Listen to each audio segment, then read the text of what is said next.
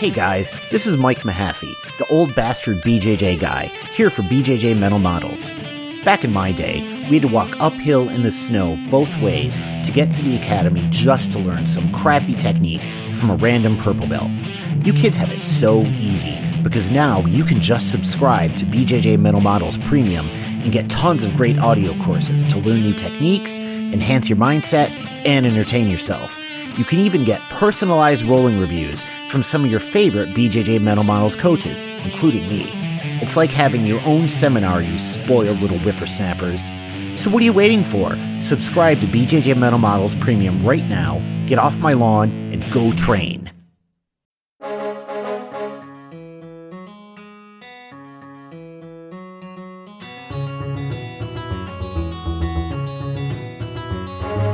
Hey, welcome to BJJ Mental Models, episode 143. I'm Steve Kwan. BJJ Mental Models is your guide to a conceptual and intelligent jiu-jitsu approach. And today, back to ride with us one more time, we've got the big dog, Drew Weatherhead. Drew, how are you doing? Ride or die, Steve. I'm happy to be here. I was kind of surprised to be on as soon as I am. I must have left an impression.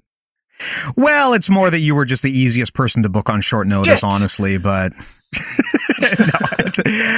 normally I actually try to space out guests. I mean, the whole thing of the show is people come to love our guests quite a bit and they keep asking for them back, but I try to get them like once every 10 or 20 episodes just so as not to oversaturate. But in this case, there was something specific that I saw all over your Instagram that I really wanted to talk about. And I don't know anyone better than you to ask these questions too. So that was why I kind of rushed to put this one back together, even though you had just been on here a few weeks ago.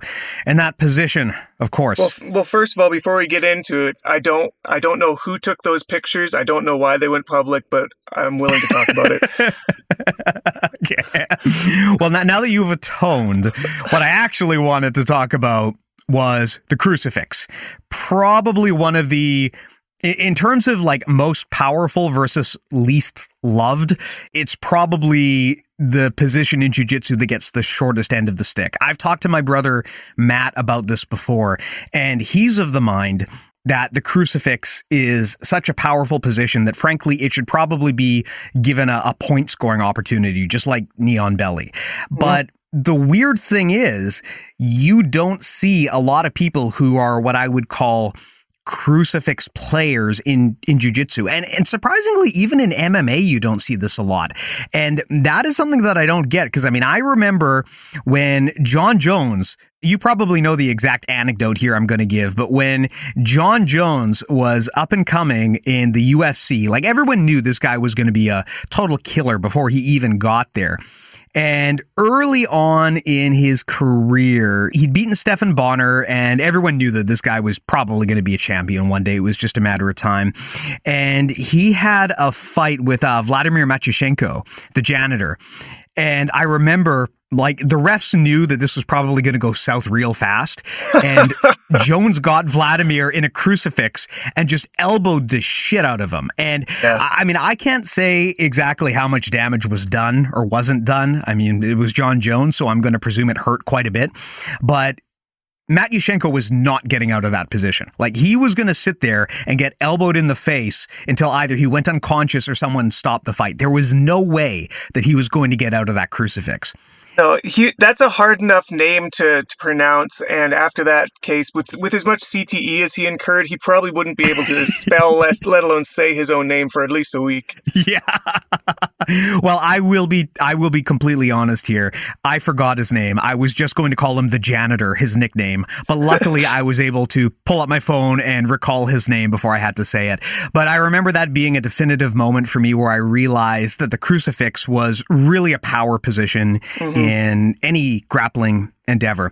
And even to this day, that was years ago that fight happened. Even to this day, I don't see it that much. Every once in a while in the gym, people catch me in it, and it sucks. It's real hard to get out of. And I noticed that on Instagram, you've been blasting out a whole bunch of crucifix tutorial videos. I presume this is either trailing or means that coming soon, there's going to be a crucifix instructional from you. You tell me if I'm wrong, but I'd love to dig into this position and talk about it and break it down. Yeah, well, thankfully, for the sake of this conversation, the instructional's already been made. It's on BJJ Fanatics, and it came out in, I think, January of this year. It was one of those things that I didn't really mean to go down this rabbit hole path of crucifix, but it just happens as it so happened. I came across a random Instagram video. This is just the perfect way for a meme lord to start going down a rabbit hole for a technique, was finding some random, it was from Eli Knight, and that guy, talk about prolific. He puts out like at least a new technique video on his Instagram once or twice a day. So like I'd been following him for long enough. We're good friends actually, that you know, I kind of, he's in my feed a lot, but he had never really sent me down this type of rabbit hole before. And it wasn't really on purpose. It's just, this is the thing, is like you were saying, for how powerful a position this is, it gets almost completely ignored by the jiu-jitsu community, to the degree that I was already well into my black belt before it even interested me, before I even knew that it was worth looking at. And once I got into it, I was dumbfounded with A, the level of control, B, the level of power that you have submission wise, and C, like the entries that you can find all over the place. And one thing we're going to get into is, typically speaking, what most people think of when they hear the word crucifix is a rear crucifix, but there's all sorts of varieties of the same style of control where you have somebody basically strapped or put into a like a stocks position, where both of the crucifix, right? But basically that both arms are splayed to their sides, their neck is saddled, and they are stuck in some sort of debilitating pinning or holding position where they have no use over either of their arms. Yeah. And for those who haven't seen this position before, I'm pretty sure that most people are at least either familiar with a variant of the crucifix or they can visualize it. But if not, it is exactly what you think it is. It is a position where you force your opponent to splay their arms out to the side. And usually that is done by using your arms on one side of their body. So one of their arms is tied up with your arms, and then the other one is tied up with your legs.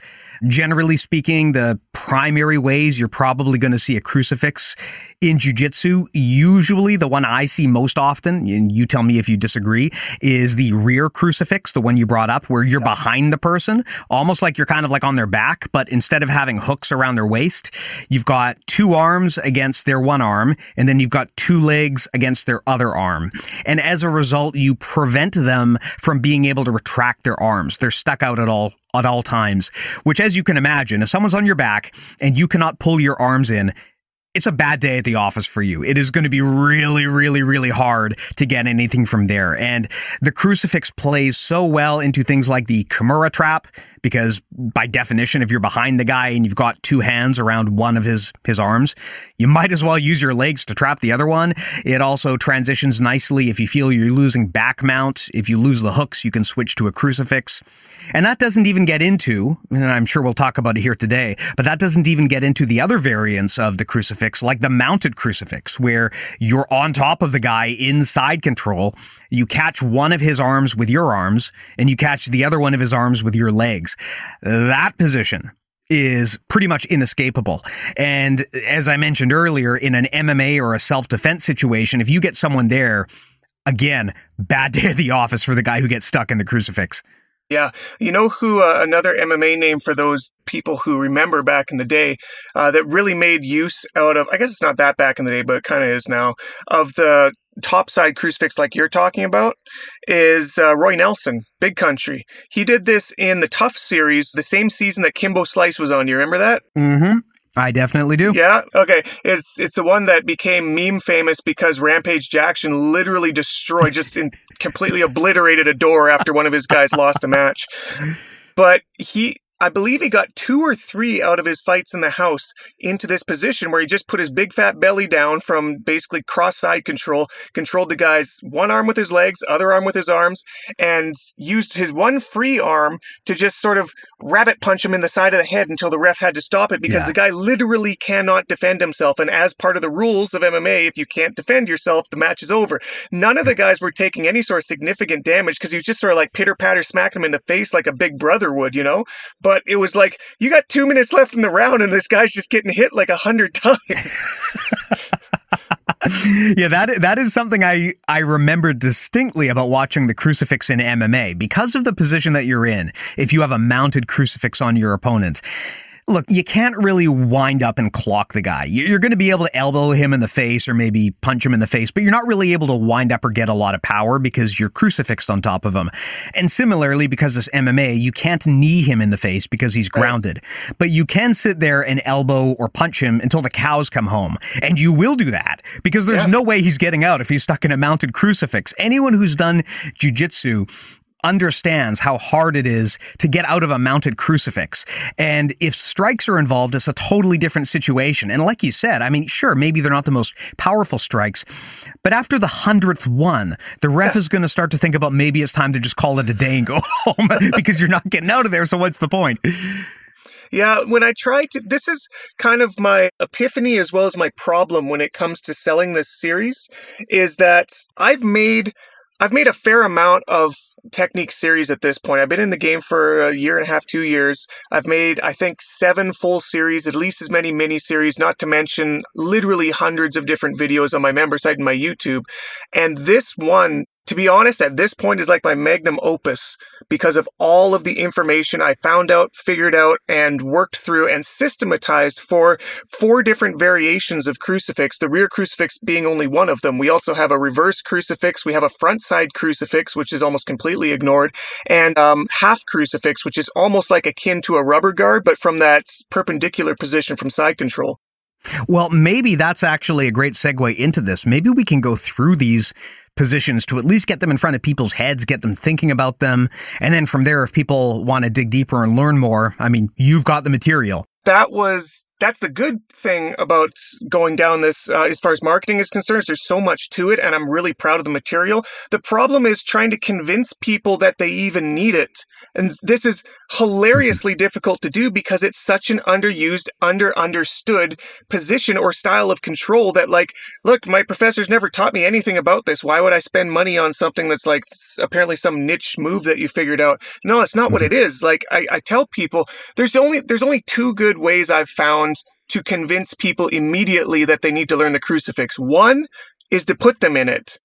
2 is to show them how to do it. If you feel it and then you feel the power of using it, you have to know how to keep doing it and more and better. Yeah, absolutely. I remember when I was early in my jiu-jitsu journey, I went through the life cycle that all of us go through, where, of course, when you're a white belt, you feel like the Americana is the most deadly move in the world because it is like an instant kill shot if you're a white belt. That was literally my first submission in life. Literally the first one I ever hit was an Americana. Yeah. But then, of course, at some point, by the time you get to blue or purple belt, you start to get pretty good and you realize, okay, I don't have to just sit here and let this fucker Americana me. I can turn towards him. I can take the pressure off.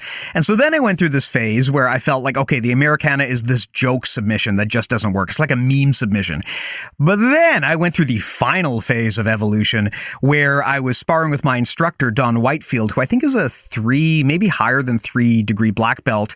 And he would just crucifix me every time. When he got onto side control, he would crucifix my near arm, and then he'd Americana of the far arm, and here I am, like a super experienced grappler. I can't do anything about it because I can't turn because this motherfucker is crucifixing me.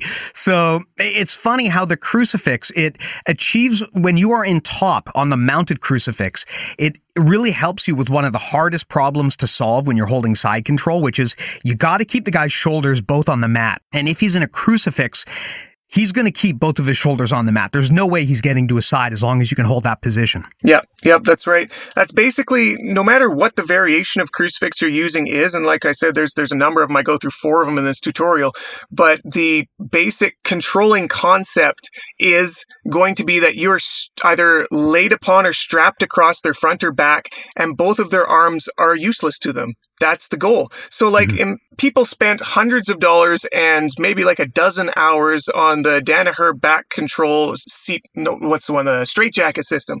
Amazing system that is used across every super fight you ever see. When people take the back, they immediately start doing all of these hand pummeling, arm pummeling, lacing tricks to try to, the goal is to try to make it at least like a better battle for the attacker when it comes to number of limbs. You either want to be 2-on-1 or 1-on-none, or best case scenario, 2-on-none. And there's ways of doing that. It's ways of pinning their arms in certain laces that make it impossible for them to get them back while you attack the neck. Now imagine a position that just by definition takes both of their arms out of the equation at the start of the position. You don't have to work anymore when you get to the back like you do with the straitjacket system. You just immediately have full control out of both their arms, and you have at least, depending on what type of style of control you use, at least one free arm for not only their neck, but both of their constrained limbs are immediately able to be attacked as well. It's actually got probably like 3 or 4-fold as many submission options from basically a back position as the actual back does. Yeah, I would agree. The actual back mount, I mean, hey, I'm not going to sit here and tell you back mount doesn't work. We all know it works.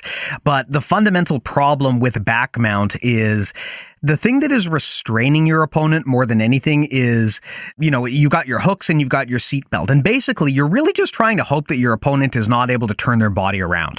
Because if they're able to turn around, then suddenly you're on bottom and guard and you lost the whole thing. In crucifix, the control mechanism is much stronger because you're holding both of your opponent's arms in place. So his ability to rotate and turn around to face you again, like in standard back mount, it's almost nil. It's just not going to happen. Whereas if I pull a traditional back mount on you, I know that I have to play that position very carefully, because if I make a single mistake against a good guy, they're going to bridge, they're going to turn around, they're going to get the shoulders onto the mat, something's going to happen, and then I'm going to have to bail or give up the position. Whereas from the crucifix, when you've got both arms of your opponent splayed out in that position, it kills their rotational ability to turn around, which means that it's much, much harder to get out. Yeah, I would actually say that the major, not major malfunction, but one of the major constraining problems of finishing from the traditional back is the limit of the amount of attacks that you have. Almost everybody knows, especially in Nogi, that you're going for a rear naked choke. That's like 95% of the finishes that happen from the back. So just immediately, you don't even have to be a technician. You just got to know, protect your neck, and you're going to be able to stall them out until, again, you can get some rotation going. You break a hook off, can start turning your hips, whatever it is to break the spinal alignment. And then all of a sudden they're struggling to keep side or mount, or you get to a guard position.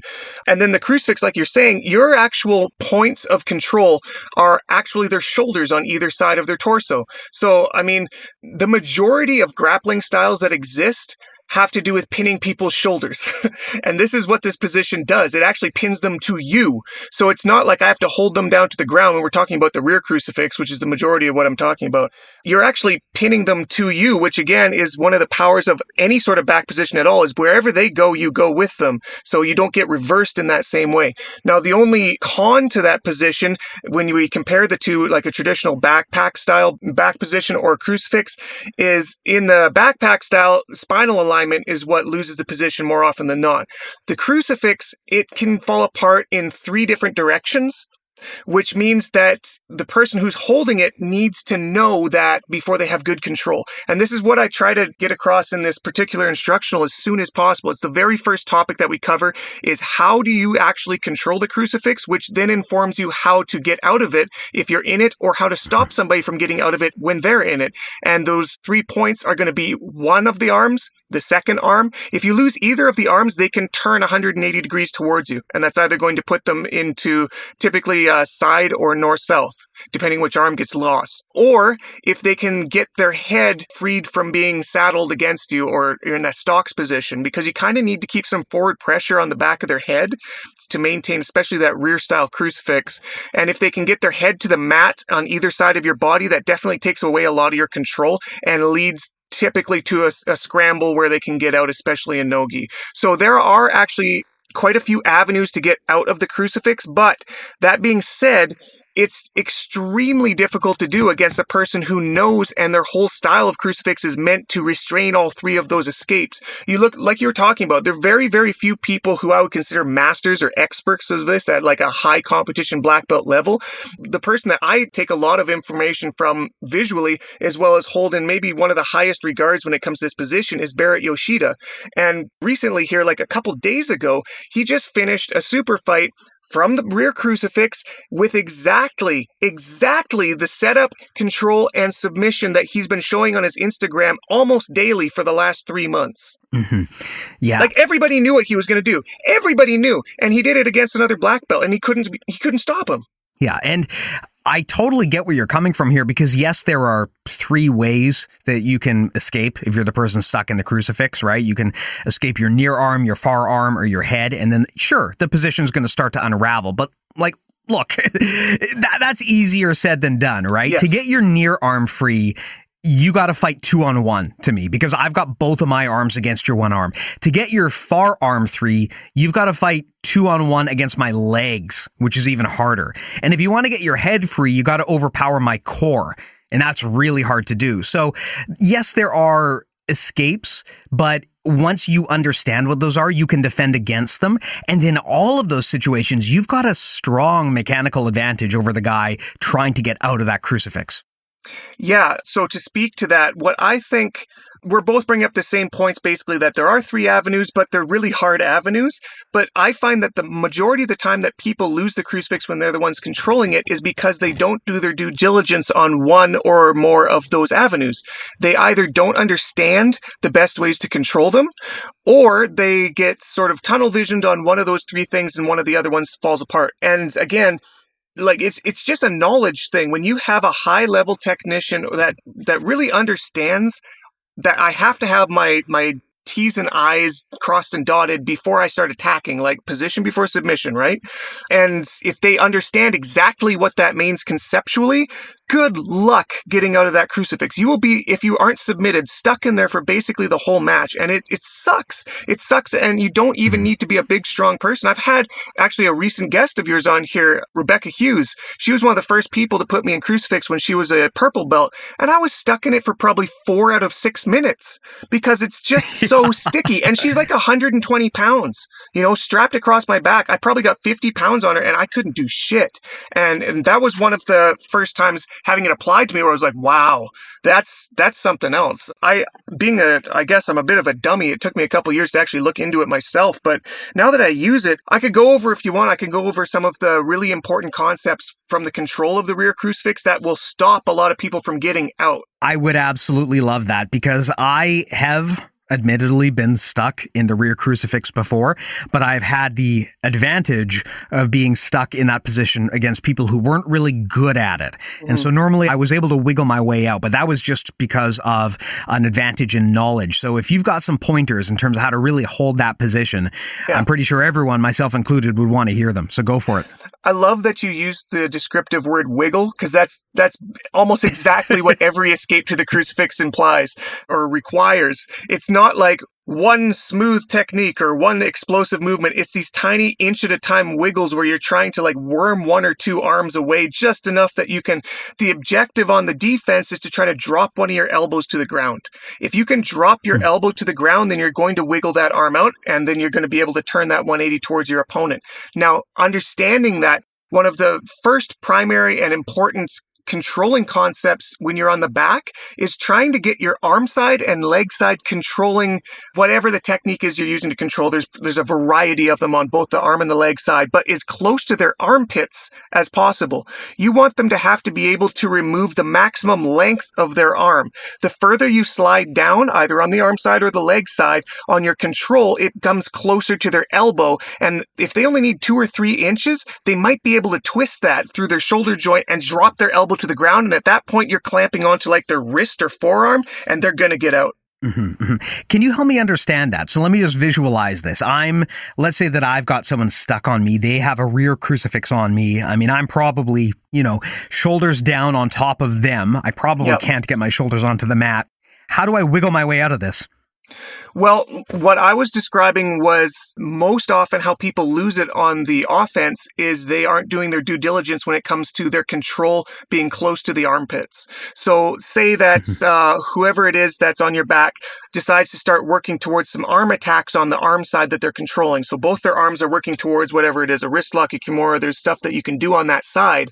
And while they're playing with that, either they're sliding their arms down towards your elbow or their legs are forgetting what they're supposed to be doing doing and are sliding down towards your elbow on that side. If either of those things happen, that's an avenue of escape for the person on the defense. So if you try to just keep in mind, it's the same thing as when somebody is on your back and you feel that they're rotating a little out of alignment with your spine. You just need to amplify that rotation by a couple inches, and all of a sudden the whole position changes. And the positional change that you're looking for on the defense is to be able to think about like lifting your hand up like you're asking the teacher a question and then bringing your elbow towards your ribs. That's what I'm talking about when I'm talking about dropping your elbow to the ground. So picture like two of their legs controlling your arm, but it's sliding down your bicep closer and closer to your elbow. You straighten that arm up like you're asking the teacher a question and then like spike it down towards your body. And now he's basically clamping with his legs all of a sudden around your wrist, which is not a good control. It's very easy to slip out, and then you turn 180 towards them. Interesting. So it sounds like the big thing you're saying is that the key is, if you're the one holding the crucifix, you've got to hold their arms closer to the armpit, which is Interesting. So you're not necessarily trying to keep it loose. You want to, on both sides, have the control really, really tight to the armpit. Well, like we were already saying, and you were the one that brought up the point, is the power of the control is the control over both of their shoulders. So that's at the top, The stem of their arm. The further away you get from that stem, the less control you have over the shoulder proper. And then again, that little wiggling. And sometimes it's not the arms that wiggle. Sometimes it's the head that starts shrimping up sort of past your abs to the far side of your torso. And then same thing happens when that happens. You're losing a little bit of control over the spine. But what happens is that both the arm and leg sides simultaneously start sliding down towards the elbow. And that's where you really start to lose control. You're kind of being bulldozed backwards if you're on the bottom, and you're sliding down on both the control sides towards the escape avenue. Makes sense. But I guess the question would be, if the key to holding the crucifix is to keep control tight to their armpits so that their arms can't get free, how do you finish? Because normally to finish an arm submission, you have to control the rest of the arm as well. So how do you switch from control to submission without losing the crucifix in the process? I'm so glad you asked. There's a lot of good ways, and you can find them on BJJ Fanatics when you search Drew Weatherhead. No, but seriously, you can do that. When you're attacking an arm, so you're going for a joint lock either on the arm side or the leg side, almost always, not every time, there is a specific one I'll get to in a moment, but almost always, your control is going to be so sound on that limb before you actually attack it that you don't really have to worry about any sort of positional change during the attack. So for instance, if I'm looking for one of my favorite moves that I hit from regular back constantly, but I hit it a lot from the crucifix as well, on the arm side of the crucifix, the rear crucifix, is pulling their hand down past their ribs to the ground and then behind their back for what I call a suitcase kimura, which is a one-arm kimura that you just, it's like a cop lock, like a stop resisting kind of thing, but it works really well. Isn't that what in the world of pro wrestling they call a hammer lock? I think I know what you're talking about, and a blue belt did that to me one time, and I still haven't gotten over it. Yeah, it hurts everybody's feelings, but I swear to God, I hit this every time I'm sparring, usually multiple times per night. I used to laugh when I tell people online that probably half of the time I finish from any back control is with a kimura, and they would laugh like, you can't kimura from the back. I'm like, I'll get you with it, I promise. But part of that is that I've got their wrist in basically pulling their arm towards like a chicken wing position, so that there's no way that they can wiggle that elbow free. There's absolutely no way, and the pressure is actually still sort of locking their shoulder because it's a shoulder lock, right? It keeps the strained pressure on that joint of control. So that's a very viable way of attacking from there without losing control on the arm side. Leg side, you've got one of my dirty, and again, I lose a lot of friends from this, Steve, I swear to God, is on the leg side is a bicep slicer, where just in the natural position that your leg is sitting, and this is something we haven't gone over yet, is on the leg side, you can have inside or outside leg control, which defines which leg is looping over top of the arm. And certain things change that primarily have to do with the hip orientation posed to their body that will open up different avenues, make some things harder, some things easier. But the slicer is available from either over or under leg position when it's looping over. And really, like, again, you put them into that chicken wing position where you're basically grabbing the wrist and slot machining their arm when you've got the sharp part of your shin bone right at their inner elbow. And there is nowhere to go. Like, you can't get that elbow free at that point. It's locked like it's in a Barrado Plata, you know what I mean? Mm-hmm. Yeah, I would love to know, when you slicer someone with your legs, how do you finish it? Do you reach over with your hands and grab their arm, or do you do it just with your legs? No, I do it just, I get my legs in position for the slicer, and then I'll use usually my top side arm to reach for their wrist and just, again, slot machine it down. It takes no skill at all. All it takes is a little bit of understanding of the angle that you want the shin is as perpendicular as possible to the forearm. And obviously the sharpest part of your leg works the best. So if your calf is in there, it's not going to be a very painful slice. And if it starts coming more and more acute of an angle, it's going to be just too much area that you're trying to slice with. You want the minimum amount of surface area doing the maximum amount of PSI, right? Yeah, makes sense. That's something that we talk about here a lot, which is to use your body very surgically and make sure that when you are applying parts of your body, you want to be surgical. Use the minimum amount of surface area, use the pointy parts, the elbows, the knees, the edges of your bones, especially if you want to go for a slicer. That's how you're going to make it really work. Yeah, so the one that I was going to get to now that I've talked about a couple different ways to maintain really good control while attacking joints on either side, the arm or leg side, is the one that does require you to slide your control down from the armpit, away from the shoulder, ever so slightly. This is why I usually teach this one last in seminars, because I want them to have as much control or understanding of control as possible before you sort of toy with it a bit. Makes sense. And it takes a little bit of subtlety to hit this one. And the problem is, this is one of the more common attacks from rear crucifix, which means a lot of people are going to YouTube it and think that they can just hit it right away. And if they don't have the understanding of the control of the position before they hit this, they're almost guaranteeing the guy is going to get out. And that's a straight arm lock using your legs. You see this one a lot from there. Yeah, I was going to ask about this, because this is... When I get stuck in a crucifix, this is normally how I get out. It's not because I can actually escape under my own power, because you're kind of screwed when you get there. But it's because if your opponent attempts an arm lock on you, that's usually where they wind up having to make space, because that's when they have to move their body away from your armpits and they start going to the ends of the lever on your arm. Yes. And that's when you start to get the space to escape. Yeah, this is the problem for the attacker in this way, is that, like everybody knows, for a good armbar, you need wrist control and shoulder control to isolate the elbow in between them.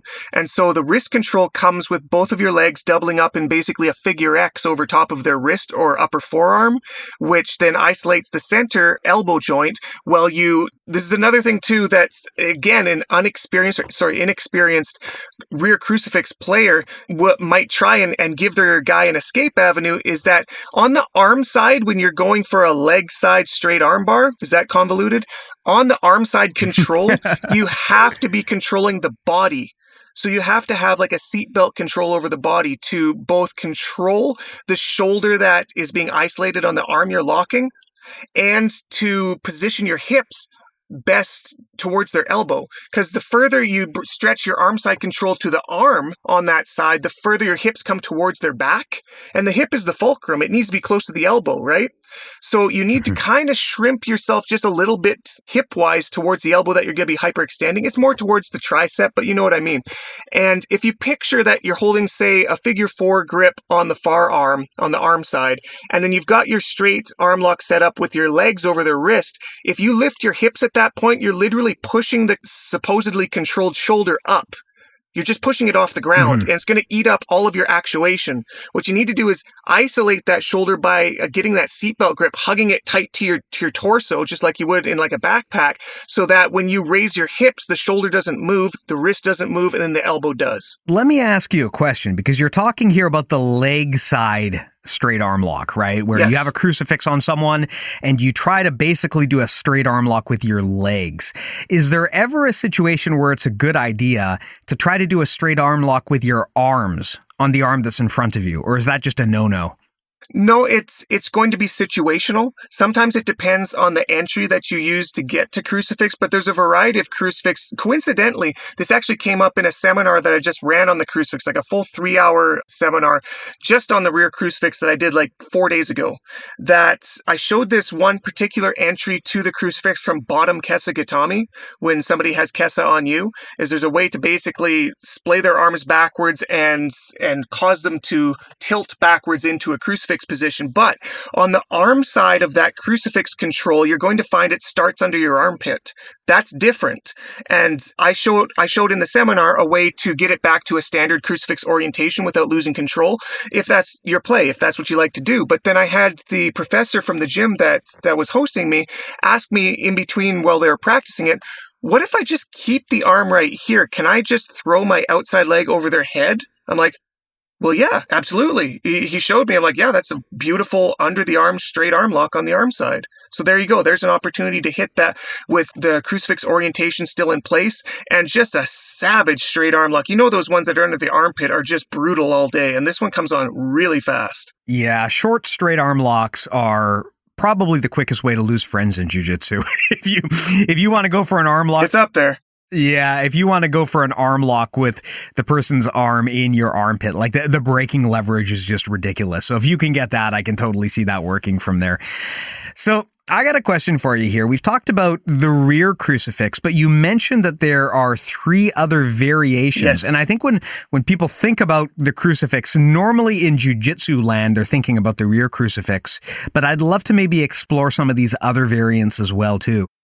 Yeah, absolutely. To be honest, if I were to guess who will or has already done the most kind of playing around with these other variations, it's probably 10th Planet, to be honest, because they live on the fringe and these are kind of fringe ways of using the same style of control, but they also kind of play into the system that they like to play anyways. So I wouldn't be surprised if I came across a few 10th Planet schools that had some more info for me on them. Not to say that I don't. I've done a lot of my own study. I've probably like 10 or 12 months into study on the crucifix at this point. But for that series that I put together, it's a 3.5-hour series. 60% of it, I would say, is on the rear crucifix, the vastness that I put onto that specific variation. And I think it'll be the most common and most useful one. But there are the three other variations that I cover. I'll start from the least common and move up to what I consider probably the most, should be the most common. I think it's still all very uncommon, but probably the most tactically useful in most roles. Starting with the first of the three left at the farthest fringe of what you might run into in a role, because it's almost illegal everywhere you go. And this is a position I call the reverse crucifix. So picture that the way that this usually gets set up is you're in a regular old rear crucifix where you're controlling the arm side and the leg side like normal, but they start to bridge towards the opposite side of your body to try to free that head like we were talking about. Yeah.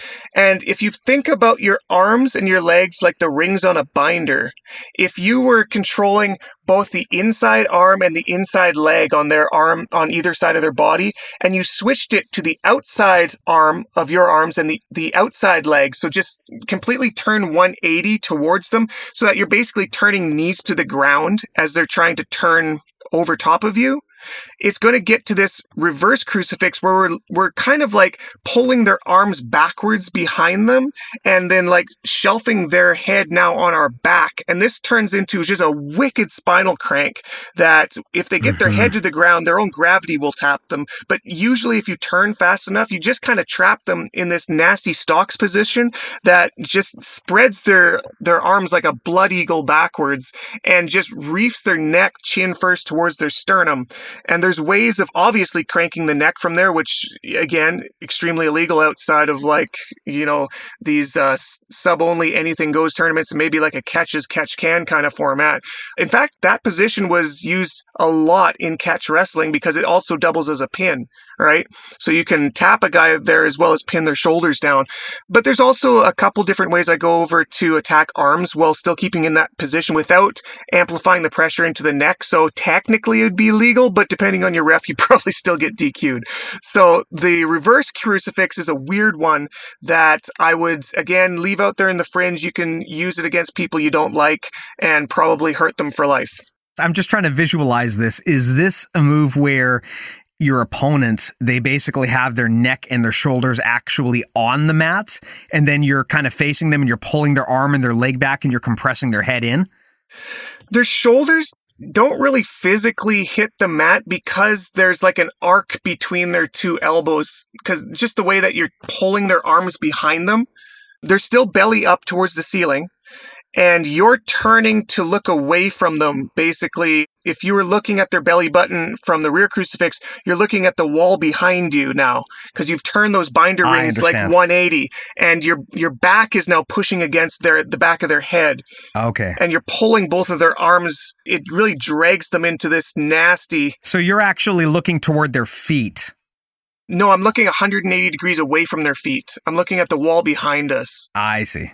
So I've basically like turned, like I'm turning towards a turtle, my arms and knees on the ground. I know this is really hard to visualize audibly, but I wish I could show you, but it's nasty. It's meant as a crank. The reason I ask is because I'm pretty sure this is a pro wrestling move, and I'm just trying to make sure that I understand. Oh, 100%. Yeah, I'm sure Brett the Hitman Hart hit this. So rear crucifix, it's super, super nasty. And I kind of felt bad using it on my Uki when we were filming this thing. I tried to go really slow, and there was one point where just this particular way of getting into it ended up with him kind of stacked, like he was falling onto his head, and his own legs were like pushing gravity down onto the neck crank, and he was tapping while I was trying to explain what was going on.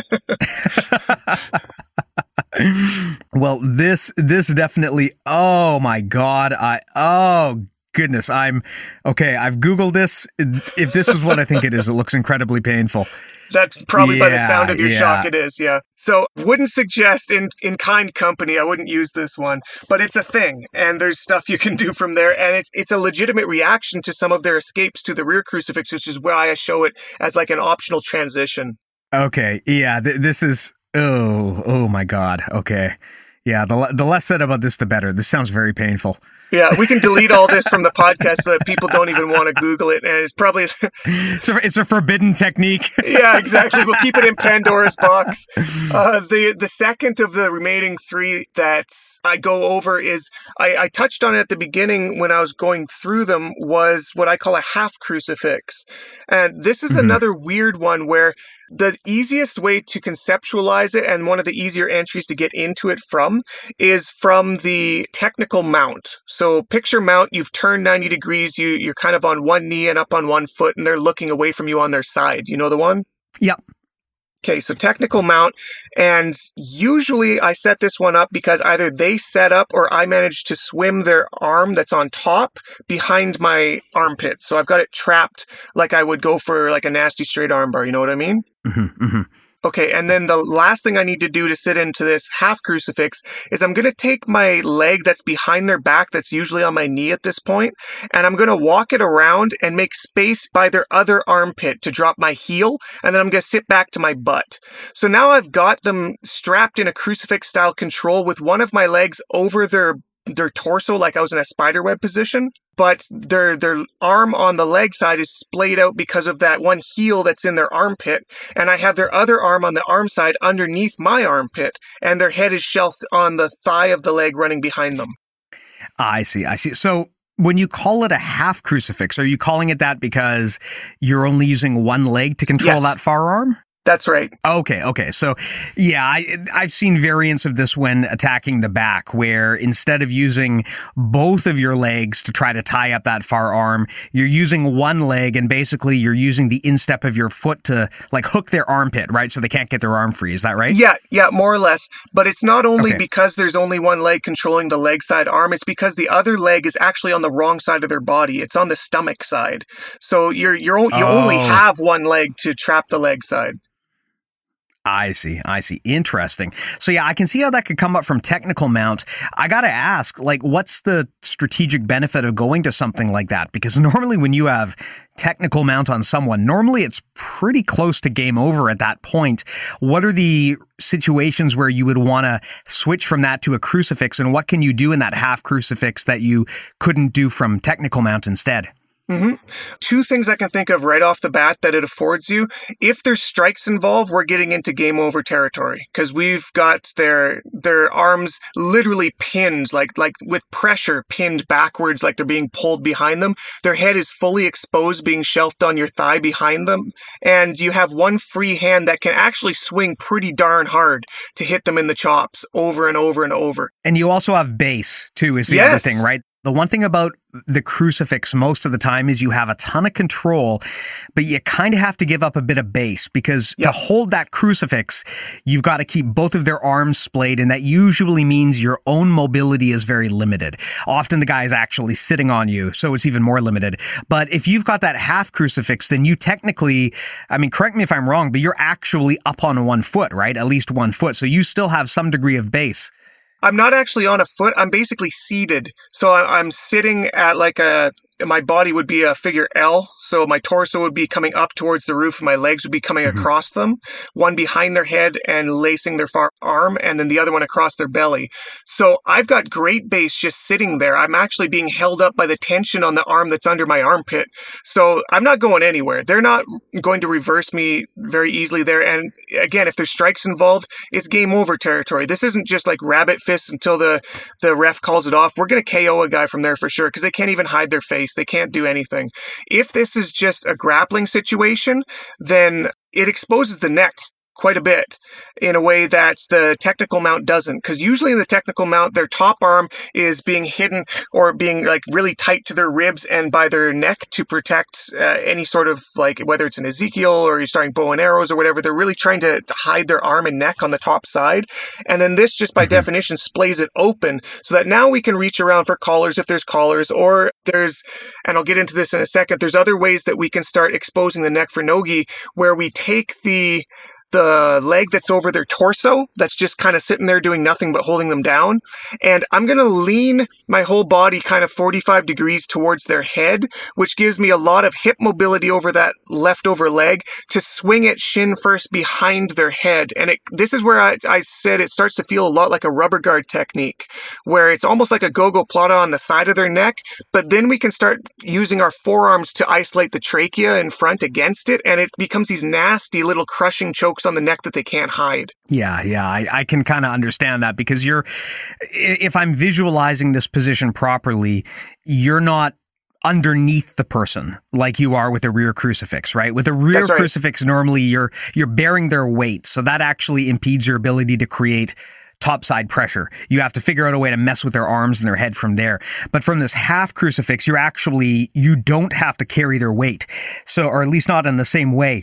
Yeah. So your ability to generate force from the top is much greater. Yes, that's right. It feels like you're being pulled into the ground when you're on the defense. Like you're being actively pulled with tension against both shoulders. Got it. Okay. I mean, I think that makes sense. Of course, I understand it's hard to visualize this stuff, but I kind of get the general idea that you're only using one of your legs to achieve the crucifix and the other leg is actually free to achieve base and to support you. What about the last version? I guess this is probably the one that people are much more familiar with, which is I've always called it the mounted crucifix, but I think you had a different name for it. This isn't actually the position that I wanted to cover. It's not the one that I cover I don't actually cover any of the mounted crucifix stuff in the series. Oh, really? Okay. No, that's one that I left out. Again, the series was just getting too lengthy. I didn't want to overload people, but also like this last one, I was so blown away from it or by it when I came across it in training and practice in lab tests where I was sort of trying to figure out everything I could about crucifix. And I call it a front side crucifix, and there's a variety of different names for it. But because I put it in my crucifix, I call it the Crucifix Bible, just for play on words there. It hurts all the Christians' feelings. I'm sorry, but it was a good pun. Do you remember a match that happened, a very famous match? I think it was in 2017 and the Mundial finals between Michelle Nicolini and Tammy Musumeci. No, I don't recall. Okay, well, maybe the actual incident that happened will jog your memory, because what happened was that, and I suggest anybody listening who hasn't seen this, look it up on YouTube, it's still out there, is Michelle Nicolini got into this position that I'm talking about, and it's from the bottom, so you're playing guard, and picture you're turning for an omoplata on a trapped arm, but instead of turning 180 degrees so that you're both looking the same direction, you stop at 90. So your leg that would be coming behind their deltoid is now strapped across the back of them, like perpendicular to their spine. And now your free leg actually goes over top of their head and underneath their far arm. So you get them in a stocks position at a 90 degree to their body from the bottom. So their head is being pulled down by the back of your knee. Their body is controlled in the same fashion. You have their near side arm that you would be hitting an omoplata kind of tucked in your pocket. And then their far side arm is being scooped up by your foot that's over their head, and maybe even reinforced by the foot of the one going over their back. And then this is where it gets nasty, and where it got nasty for Tammy is you reach forward, and the most common submission from there, I've heard it called a blood eagle. I've heard it called an arm splay. But basically, you grab that arm and bend it all the way across to your near side body side. So you're taking their arm and pulling it straight like a rod, like a slot machine arm, backwards towards their other arm on your side of the body. And it snapped Tammy's arm. It shattered it. And she didn't tap. She actually finished the match, ended up losing on points, but I mean, the whole crowd was going berserk. They went wild because she survived this thing.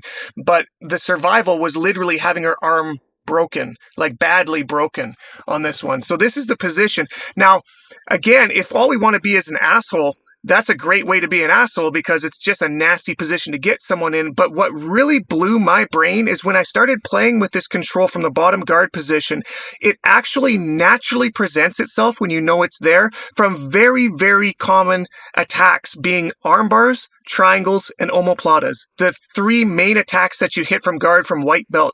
At any given point, there is a transition to a front side crucifix. And what's extra crazy is that even at the white belt level and up, the submission from there is legal, because it's technically a straight armbar or a shoulder lock, depending how the pressure comes on. So this is, it could be taught at the very beginning level of jiu-jitsu, but I don't think people know it's there. And I've started to see some people that post videos under other names and through different transitions getting to the same finishing position. Some people call it a puppet master.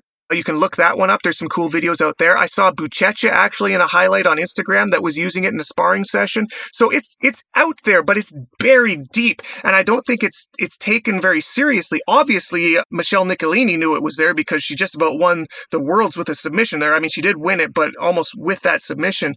But again, what blows my mind is that it's so readily available and legal from every level, from the most common guard attacks that you would learn from your first month of training jiu-jitsu guard on bottom is armbar, triangle, omoplata. All of those play into frontside crucifix. So let me try to explain this, because while you were talking, I was trying to visualize this, and I Googled it, and as I do, and I found your tutorial on the frontside crucifix. And first of all, like, fuck anyone who does this move. This move hurts. I remember, I've only seen this move twice.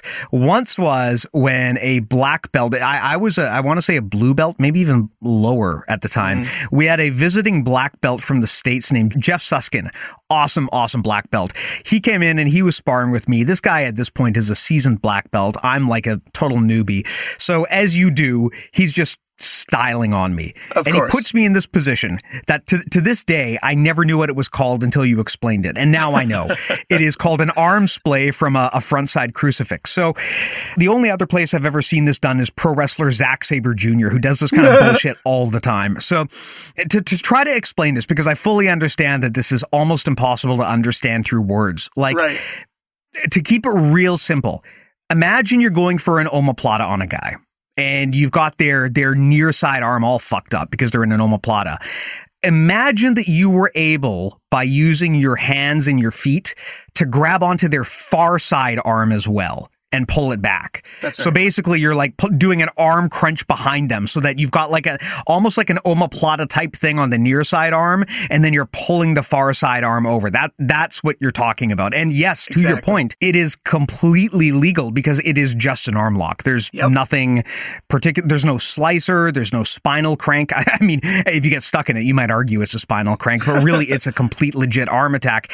It is tricky to do, but I have found myself in this position as well, because sometimes what happens when you get someone in an omoplata is sometimes their defense is to try to put their weight on top of you or lean towards you. Uh-huh. And sometimes that can actually give you access to their far arm. I've also done this before when I get someone in an omoplata and they're down on the ground, they're broken down, but they just won't fucking tap for whatever reason. Like, I don't know, maybe they're made of rubber or something. Sometimes what I will do is I will reach over and grab the far arm and pull it back behind them as well. And then you're basically taking both of their arms and pulling them behind their back, and they're going to tap from one of those arm locks. It's a dual submission, right? You're attacking both arms at the same time. They're going to tap from one of them. Yeah, I learned that variation as kind of an amplification of the omoplata when they're out of position. And you see Clark Gracie hit that one quite a lot, omoplata master that he is. But the front side crucifix that I typically use terminologically is going to be 90 degrees to their body instead of in line with it. So if you're in an omoplata, you would turn backwards the direction you came 90 degrees so that you're at a figure plus to them. You know what I mean? Like perfectly perpendicular 90 degrees. And that's where you're looking direct. Almost like a crucifix. You would think, right? It's almost like it's from the front. And you're looking just straight down the chute at this trapped arm across from them. Obviously, you've got that nasty arm splay from there, and that's usually how I finish it. But there are also immediate options on the shelved arm that's right in your lap. You've got easy wrist locks right there. You've got an easy shoulder lock right there. It's a nasty position. And besides the fact that, again, the biggest mind blower for me was that it plays into just typical traditional positions from bottom guard immediately. And I don't mean like I'm going to set up an armbar that is also easy to turn into a front side crucifix. I mean like the common reactions to those can immediately lead into it. Like say, for example, from spiderweb position, you've got their arm and they do the hitchhiker escape. I've had people hitchhiker directly into this move before. In fact, I've set them up with it multiple times because they come up to their knees and all of a sudden they're in the front side crucifix. They don't know what happened, but their arm's being pulled behind them. Other ways is from the bolt lock position from the triangle where you've got the knot over their back instead of by their shoulder, you know, where you switch which leg is doing the knot on the triangle. Picture that where you bring the knot instead of by their armpit over onto their back, and now just take that front side leg and put it behind or over top of their head and under their arm. You're immediately there. Like, it's just these tiny little tweaks. It also available from Barrett Plata. Like, there's, if you play bottom arm lock and triangle chokes, the front side crucifix is already your game. You just don't know it yet. And I swear to God, like, this isn't just a really skillful guy's move against a really dumb guy. Like this works against guys that know that it's coming. To that point, when I was lab testing this stuff, it was almost always with the same couple partners because this was in small pods over COVID. And I could hit this on the same guy multiple times in the same role at like a purple belt level. And he knows what it is, and he knows the setups because he just got caught with it. And you can still hit it because it's just such a good control when you know how to use it. And the way that I describe it on the tutorial shows where the pressure needs to go to maintain control and the angle you need to hit to keep them kind of pinned.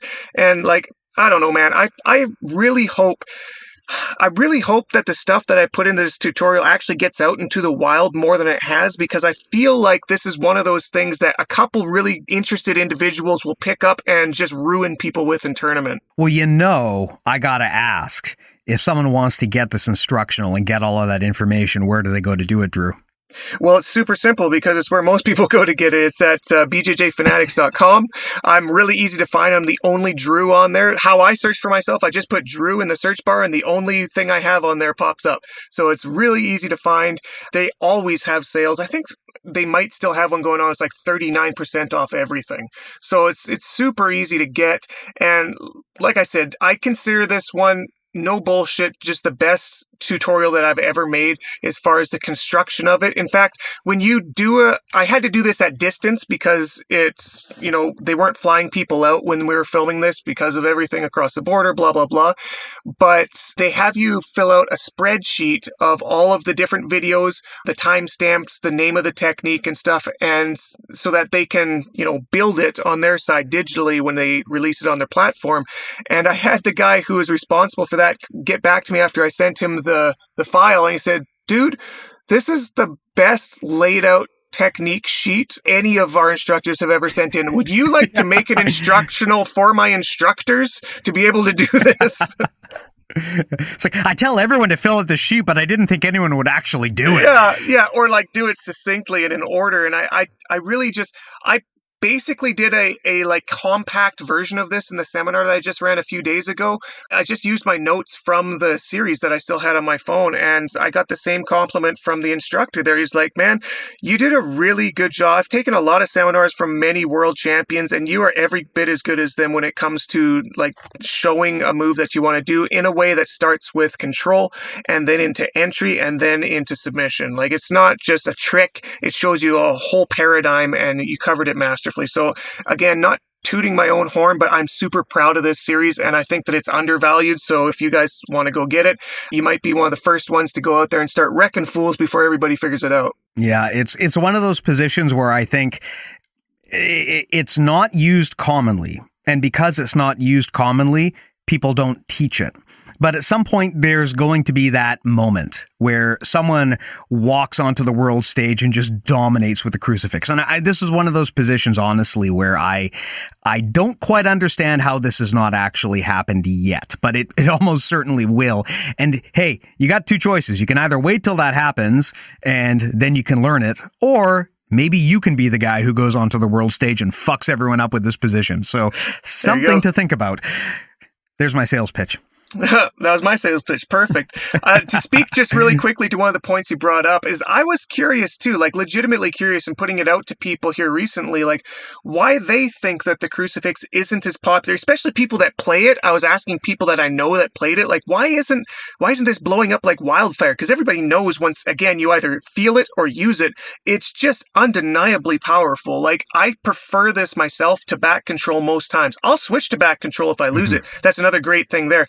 Oh, by the way, one of the cool transitions I found in my study is you can go from rear crucifix to the honey hole position. You can transition immediately to leg locks if you want. Cool. Also, they said, and I agree with this, is that the reason why it isn't pushed or widely studied and used is because there's no point value to it. It's hyper controlling back position, but there's 0 points if you lose it. So when it comes to strategy, especially at a high level tournament like the IBJJF runs, it is a risk strategically to go to this position instead of the back.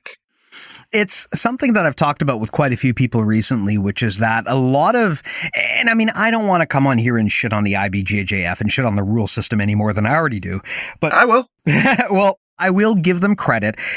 The rule system that they have created is pretty good. I think it does a pretty good approximation of being an objective way to score the sport in a way where the sport remains realistic for self-defense and for the traditional purposes of Brazilian Jiu-Jitsu. However, there's a whole bunch of biases built into the scoring system that I think prevent the development. Kind of arbitrary ones.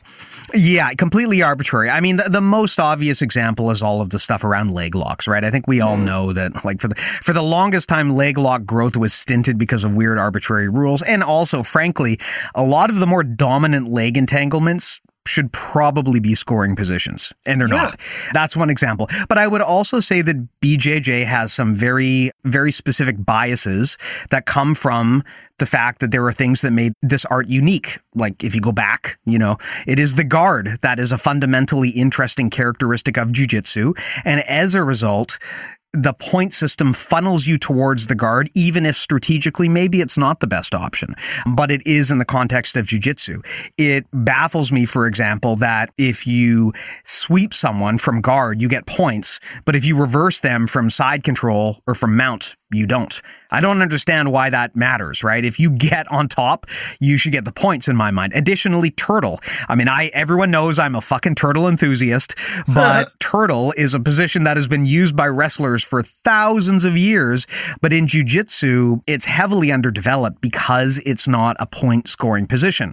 But realistically, you can do incredible things from turtle just like you can from guard. It's a great way to reset and get out of bad positions, but people are encouraged not to use it. And I would say the same thing applies for things like the body triangle and for the crucifix. Mm-hmm. Because they're not point-scoring positions, there is no reason to incentivize the development of that game.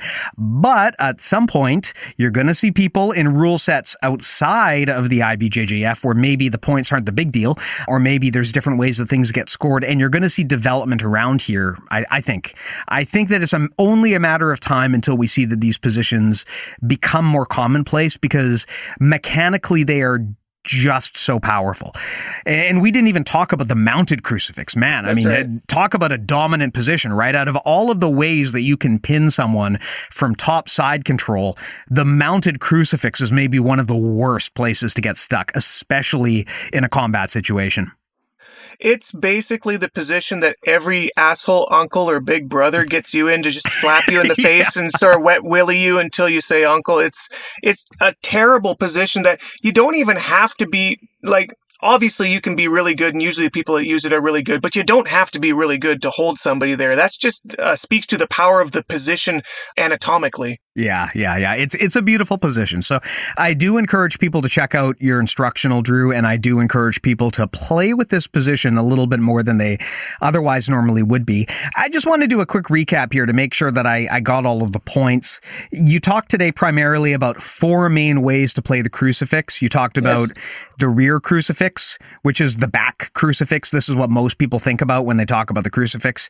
You talked about the reverse crucifix, which is probably less common because of the legality under certain rule sets.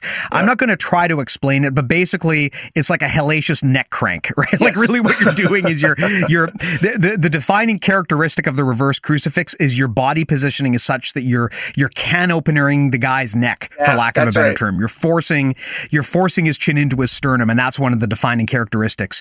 You talked about the front side crucifix, which is maybe best described as you go halfway to an omoplata, but instead of going to the omoplata, you tie up the guy's far arm as well as the near side arm. Really shitty position to get stuck in. And you talked about the half crucifix, which is where it sounds like it's almost in some ways, I don't know if you would really describe it as a mounted situation, but basically you're only using... more of a spider web. I see. So you're only using one of your legs to achieve the crucifix. Basically, your leg is going around the back of their head, your instep is trapping in their armpit, and then your other leg is free to move around. Is that correct? That's right. You got it. Yeah, awesome. And of course, on top of those four, there's also the traditional mounted crucifix. If you want to mash someone's face into jello with your elbow, that's what you would probably use. So, man, that's a lot of different positions. That's five positions not commonly played in jiu-jitsu that are all incredibly dominant. And so I guess the question is, anyone listening to this episode, are you going to go and study this stuff? Are we going to see a year from now someone get on the podium at Mundials and say that Drew Weatherhead and BJJ Mental Models taught them this brutal crucifix game that took them all the way to the gold? That's what I want to see. Me too, man. That would be just absolute justification of all the effort I put in, because I don't consider myself a world champion or that I ever have the aspiration to do that, but I do believe that the techniques that are here are more than enough to take somebody who is that caliber of athlete to the podium. Absolutely. Yeah. Awesome. And of course, if you have any questions or you want to learn more about crucifixes, you know how to get a hold of both of us. Me, pretty easy. Go to bjjmentalmodels.com. There's a contact form there. Drew, if people want to get a hold of you or check out your amazing world-class jiu-jitsu memes, where do they go? Yeah, you can check out the memes at Because Jitsu if you don't already follow. It is the largest Brazilian Jiu-Jitsu meme page on Instagram, as well as my personal page. If you want to get a hold of me, it's more likely you'll get a hold of me there because the meme page, the DMs are a dumpster fire, and I typically don't look at them. But my personal page is just drew.weatherhead on Instagram.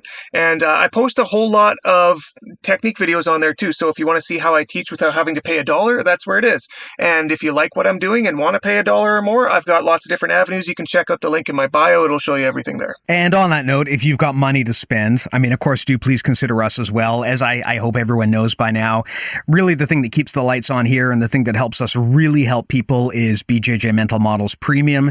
That's our membership site where we offer a whole ton of stuff, including premium strategy, content, access to our community Discord, of course, direct coaching from people in our community, and that includes me. So if you want to check that out, and please do, please at least consider it, premium.bjjmentalmodels.com. Again, that is premium.bjjmentalmodels.com. And if you don't want to go all in like that, you can also just support us on Patreon, patreon.com/BJJ Mental Models. So two ways to help us out. Greatly appreciated, everyone who does.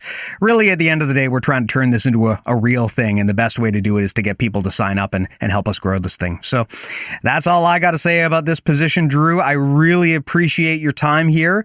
I learned a lot. I didn't realize there were so many different variations of this move. So thank you again so much for dropping by and showing us what you got. My pleasure. Thanks again for having me, Steve. I'd be happy to be on any other time. Well, I might space you out a little bit more in the near future. I think maybe, you know, you're like scotch. You're an acquired taste, and you're best enjoyed in small doses. So I disagree. You can get drunk off me. I'll see you next week. All right. Well, thanks a lot, Drew. I do appreciate it sincerely. And of course, to everyone who takes the time to hang out here with us every week, I appreciate you too. And we'll talk to you guys next week.